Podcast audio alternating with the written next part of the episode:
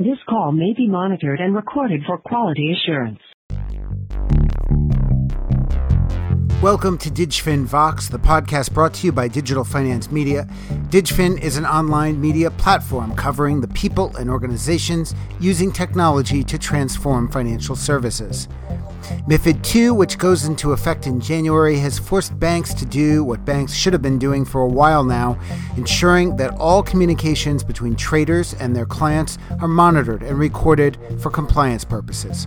One hole in this net of compliance is online chat. The large number of choices for that Facebook, live chat, Gmail, and dozens of others creates many potential loopholes. Today, I have the pleasure once again of speaking with James DiBiasio, editor of Digital Finance Media, who's looked at a partnership between UBS and emerging RegTech FinChat to close the loopholes around online chat. Thanks for joining us today, James. UBS has uh, recently hooked up with FinChat. What, what's going on there exactly? Well, whenever you call your bank, or if you ever, you know, have to uh, call any kind of big corporation, you usually end up having a recorded message that says this conversation is being recorded for whatever reason. And you know, banks always have, have been doing that for a long time with their voice and their emails uh, to make sure that nothing shady goes on and everything's appropriate. Uh, and uh, now they need to find a way to bring that into the real world of messaging apps because that's really how most people want to communicate now. I, I don't mean to be cynical here, but I mean, you've got um, rich people who have the personal cell phone number of the guy on the trading desk. There's tons of ways to communicate with that person through apps on the person's phone. Does this, I mean, does this really make a difference, or are they basically just shutting down one channel, you know, that could potentially open up three more? Well, it certainly brings in, it, it makes it possible now that if you have a, a, a, phone or any kind of device that you have that's, that's registered with the company that is how you communicate with anybody, then uh, that the apps on those phones will have to get piped. If you, you know, in, in the in the case of, of UBS and, and, and FinChat, those those apps would have to be put onto FinChat's pipe, which just sends it to a server that would be at UBS, where a compliance officer can look at the messages and and make sure that everything is above board.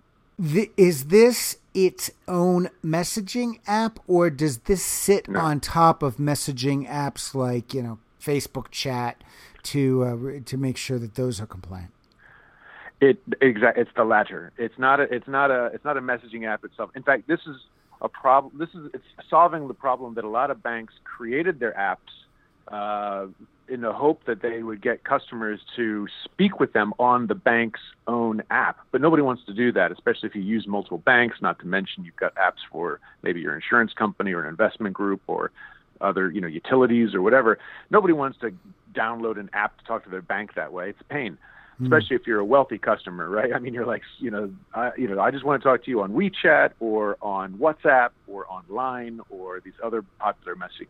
And so this FinChat is a, a small startup company in Singapore, and they have developed a simple pipe so that uh, phones that are, I guess, devices that are put, you know, that use the um, the FinChat software uh, it, it, puts a little, it, it, pipes all of their messages through their com- th- through FinChat, and it ends up in their employer's compliance department server.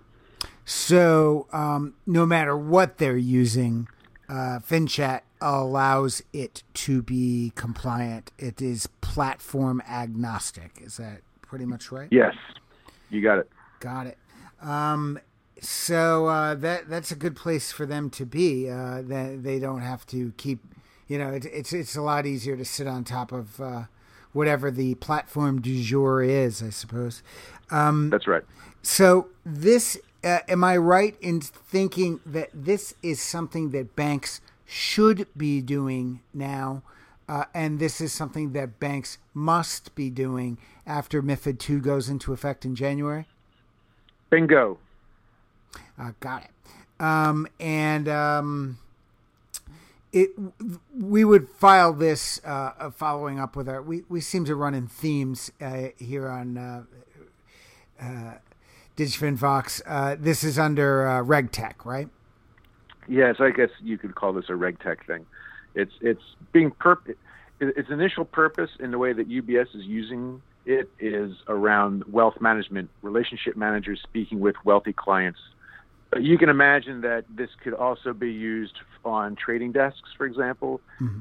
You know, all the market manipulation scandals around LIBOR and FX, a lot of the communication between those traders that were rigging markets was often done on the same messaging apps as opposed to on the corporate. You know, of course, they wouldn't discuss these things on the corporate email. So, uh, you know, so it it has applications for uh, trying to uh, get rid of fraud and corruption within the banking system, as well as in terms of potentially naughty conversations um, around tax evasion or whatever you might have with um, with big powerful clients. Right.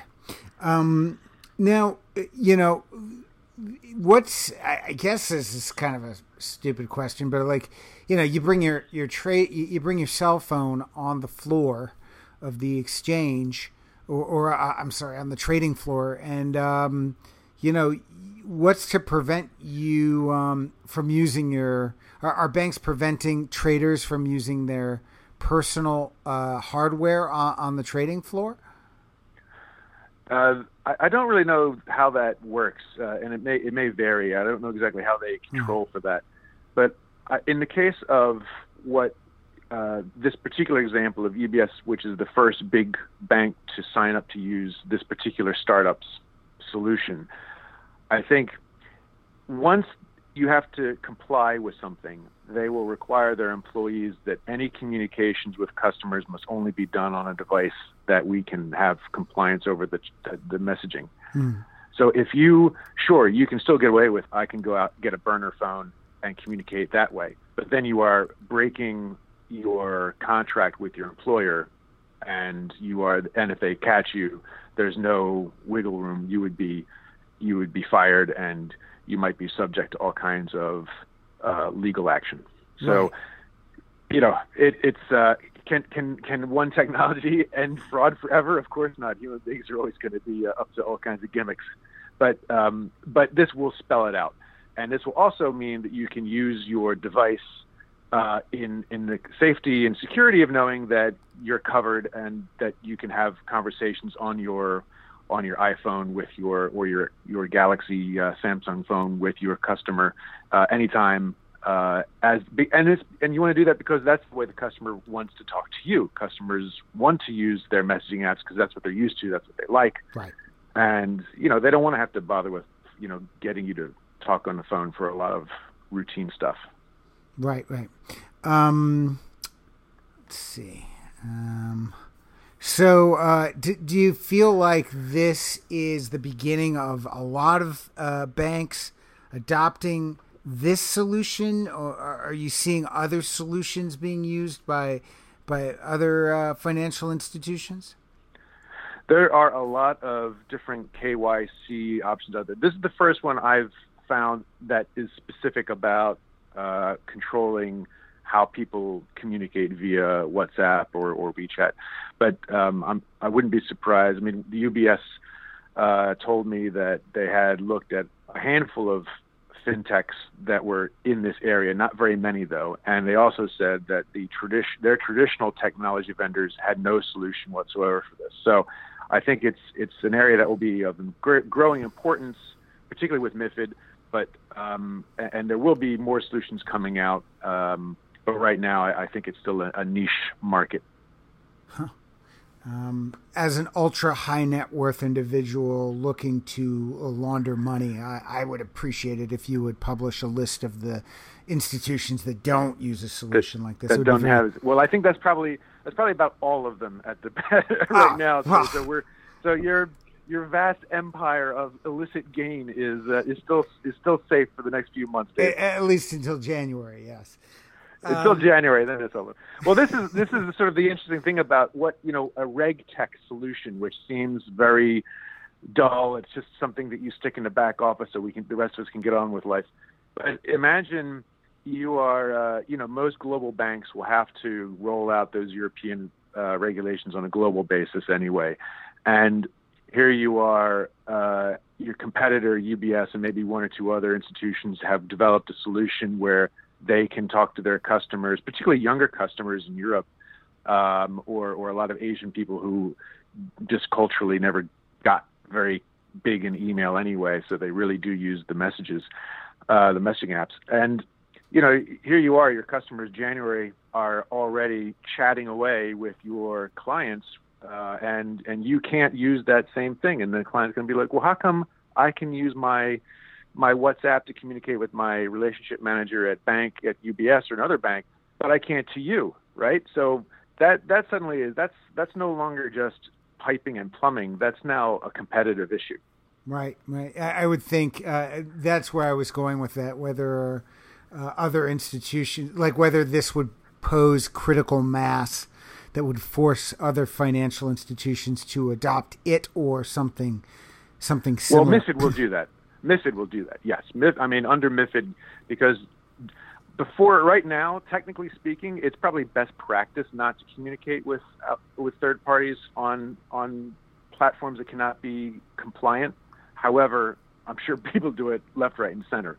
So uh, this will now mean that you can't do it anymore, and unless you've got some solution that meets MIFID uh, approval, you know. And so this, so regulation here is is accelerating massively what would have otherwise been more of just sort of a best practice people would have done it until another, you know, and maybe another scandal for, force the force the hand of, of the financial institutions. But MiFID two will just make it very clear, except you know that uh, you have to um, you have to have uh, compliance around uh, how you use messaging apps, right? And that's that's just going to be it.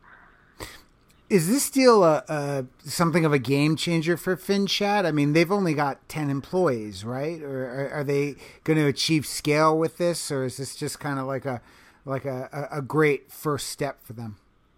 No, I think this is a big deal for you know for a small company like that. UBS is one of the biggest financial institutions in the world, particularly when it comes to the, the, the wealth management, private banking universe. It's you know it's it's a Goliath. So to get a company like that it's just starting off in, in Singapore, and they might roll it out to some other Asian markets. Right now, it's uh, well. I should also go back. Right now, it's still at a POC stage, proof of concept. That means it's still being tested. It's probably not so. They they want to make sure that the technology works. They want to make sure that they can integrate this.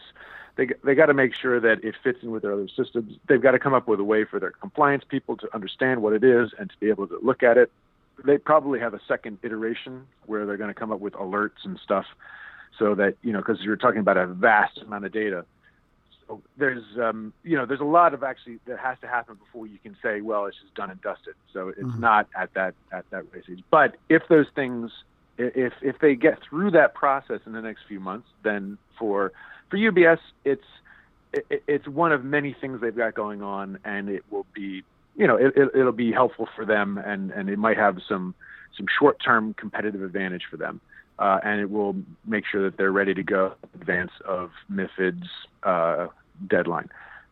So it's for them. It's I'd say it's it's great, but it's not like a game changer. But for a small company like like FinChat, this if this uh, if they get through the next set of, of hoops, it's a big deal for them. Yeah, and they will be able to vend this to to other financial institutions um, and then if UBS is happy with it, it could scale into Europe. So you know, there's a lot of uh, a lot of potential for, for, for this, and and other people I'm sure will come to market with similar ideas or or perhaps improvements. Right. Um, now you uh, you were writing about how these guys were leveraging AI to trying to cut through that incredible volume of, of chat data. Is is that right?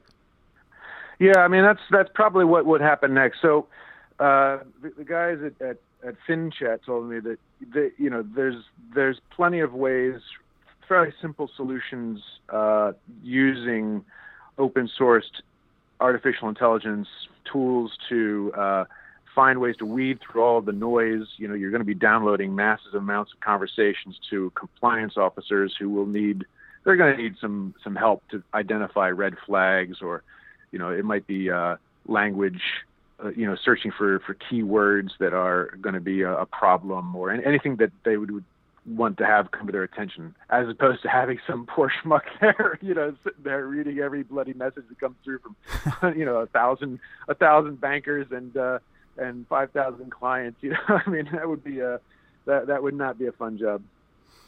Hopefully, they'll design some AI that will go through the messages and determine which high net individuals are most likely to advertise on a, a fintech uh, podcast. A fintech media podcast. Yeah, yeah. Um, I'll um, I'm gonna I'm gonna send them an email and just suggest they might want to think about. Yeah, that. you know, just throw that out there. See if they'll go for it. Um, thank you very much, James. Always a pleasure. Yeah, thank you, Dave. And uh, you know, remember you've probably got about six months left to uh, to hide away all of your your illicit gains. Oh yeah, yeah. You know, it's okay. It's okay. Uh, yeah. I'll uh, just put it on my private island. Okay. All right. Well, make sure you invite me for the barbecue. but but just don't send you. But you know you can't message it to me. Well, we'll just have to stick with our usual code then, I guess. Blue Horseshoe loves Anacott Steel. If you'd like to learn more about the UBS FinChat partnership and what it means for RegTech and trading compliance, read James' full article online at www.digitalfinancemedia, that's one word, dot .com. All of the articles at Digital Finance Media are free, but you have to register. Thank you for subscribing to the podcast of Digital Finance Media. I'm guest host David Swifler. If you enjoyed it, please be sure to give us a good rating and share it on social media so your friends can find it too. This is DigFin Vox.